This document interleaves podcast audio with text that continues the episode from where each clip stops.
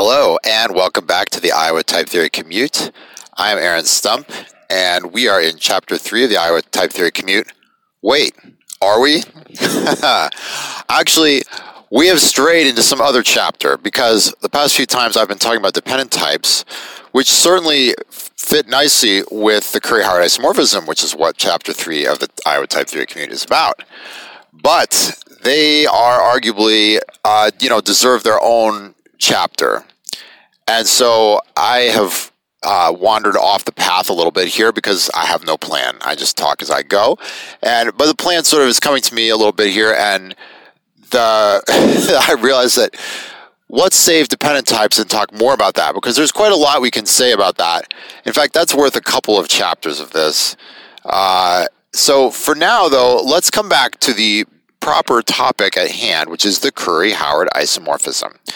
And there are a couple more things I would like to share about the Curry Howard isomorphism. We talked about sort of some of the basics, the idea that constructive proofs and programs can be identified, pure functional programs, that is, and that formulas in various kinds of log- various forms of logic can be identified with types in various forms of fancy or mundane typed statically typed programming languages. So, for example, implication, the if then formula on the logical side, corresponds to the function type on the programming side. So, a proof that P implies Q under the Curry Howard isomorphism can be viewed as a pure functional program of type P arrow Q. You could think of it as something that takes in proofs of P and gives you back proofs of Q, I mean, that's sort of a hybrid between the logical and the programming viewpoint, isn't it? Because, you know, if you really were just on the programming side, you'd say it's just a function that takes in values of type P and returns values of type Q.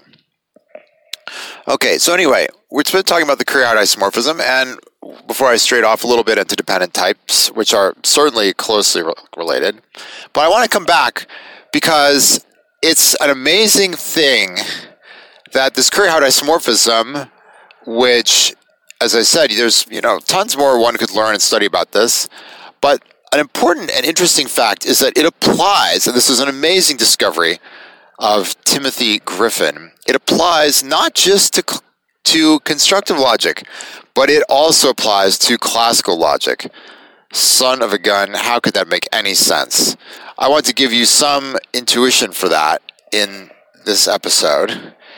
And this is really an amazing paper, and I think one of the you know a landmark result in this sort of area. And this is a POPL, Principles of Programming Languages. That's an ACM, Association of Computing Machinery conference. POPL 1990. POPL 1990 had two of the most incredible papers ever in my catalog, and this is one of them.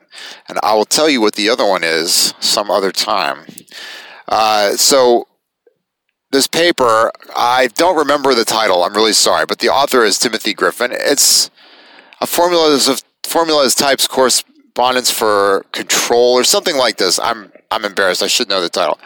Anyway, um, in this remarkable paper, Timothy Griffin f- described how the Curry-Howard isomorphism works for classical logic, and it's just mind blowing.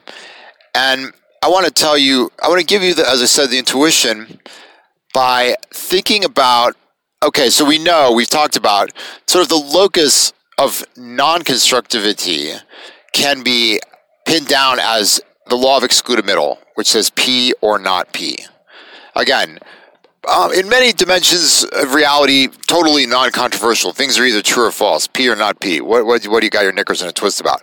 Well, you know, there are other, you know, areas where it's not so clear cut. And definitely if we're giving an algorithmic interpretation of things, the ability to produce a proof of P or not P given any P, any formula P you want, that ability, if you're requiring to, this to be an algorithmic, where sort of you tell me P, and then I'll tell you whether P is true or false.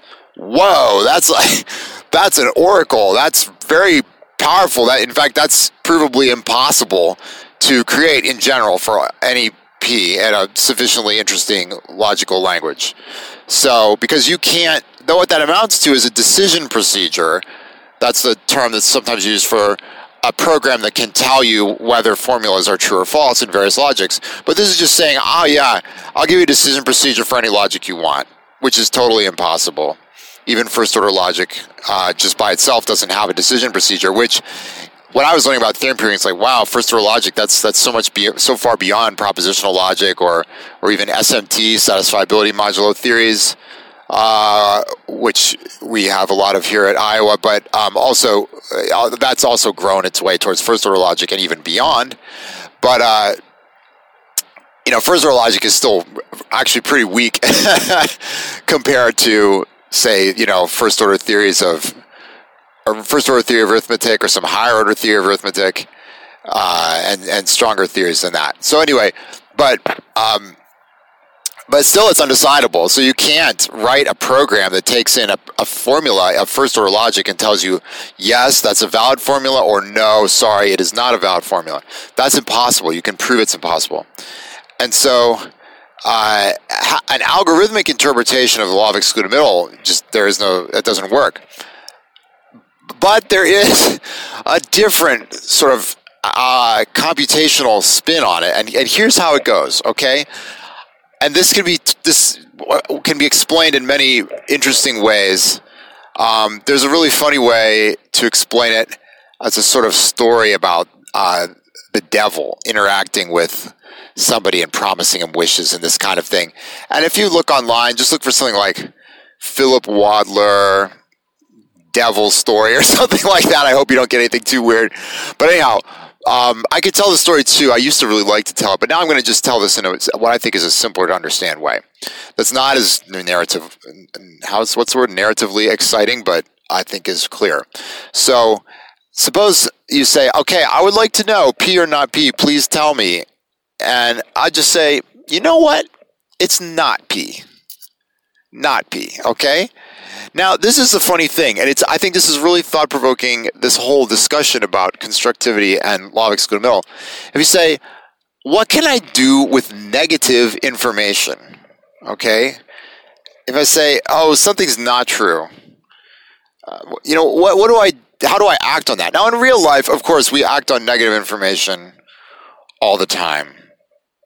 Uh, and I, I, guess I haven't reflected too much about exactly why that makes perfect sense where it, in a sort of logical setup it doesn't make as clear of a sense. It might be that when we act on negative information it may be that what we're really acting on is um, ruling out some possibility or something and then thus knowing that the other possibilities are true. Uh, i think that that seems pretty plausible. When i say you know there the if we were back in football season um, we might say, oh, you know, there's the Hawkeyes don't have a home game this weekend. Yeah, well, that tells me okay, so that's negative information, but it does tell me something positive. It tells me either they have a bye week or they're playing away. Okay, so I actually learned some positive facts from this. But from just a straight up negative fact, that in so what what happens is if I tell you, okay, it's not P. In other words, P is false you don't really have any way deductively to do anything with an assumption of not P unless you're going to use it to derive a contradiction from a fa- from a proof of P or an assumption of P or something like that. Okay, so I tell you P is false, and you just sort of sit on this information like, okay, that's great. What do I do with that? Well, if I if you had some reason to think that P were true, well, now you can put together my statement that P is false and your proof that P is true and get a contradiction. And that's where the computational interpretation of law of excluded middle does something very funny. And this is, again, in this Griffin paper, there, the connection is made between um, a Curry-Howard isomorphism, between classical logic and control operators, what they call control operators. Control operators are things that allow you to manipulate the control state of your program in some way. An, an exception would be a sort of simple case of a control operator. Uh, much fancier cases are things like call CC, if you've ever heard of that. Call with current continuation. This is kind of big in the scheme Lisp sort of world. Scheme world, I guess. This was introduced in Scheme, I believe, uh, in the 1980s or something. And I think you can find it in ML languages as well. So ML dialects. But anyhow, so what the what the law of excluded middle is going to do is say, okay, I told you not p. I told you p is false. I gave you a proof of not p. And if you later come along and say, oh, cool, that's awesome, I can explode the universe because I have a proof of p. The control operator aspects of this computation say, no, we're going to go back in time. Hey, did I tell you P was false back then? Whoa, whoa, scratch that, scratch that. P is true, and here's the proof. Because, you see, when you took when the law of excluded middle is not P proof, it's kind of like you took the bait, so to speak. you said the law of excluded middle told you, yeah, not P is true. And you said, oh, okay, and I'm, I've got a proof of P. I'm going to put these things together. I get a contradiction. I can prove anything I want from that, or maybe I terminate some case I was in or something. And the control aspect rolls back the computation and says, go back in time, go back in time, forget it. It wasn't not P, it was P. And the reason I can tell you it was P is because now the law of excluded says, ha ha, now I've got a proof of P because you gave me one. When you combine it with my the proof of the sort of bait not P proof I gave you. Okay. Um, I'm telling this in a very kind of um, you know combative way or something. I don't know, um, but uh, that's that's how Curry Howard works. That's a very basic intuition for how Curry Howard works for classical logic, and this whole you know. So you say, "Wow, that's amazing! Can I write programs that case split on undecidable things? Like, can I split write a program that says, well, if this Turing machine halts, do this. If it doesn't halt, do that." And I have a little more to say about that, but I've reached my destination, so maybe I'll speak about that the next time. Okay, thank you very much for listening.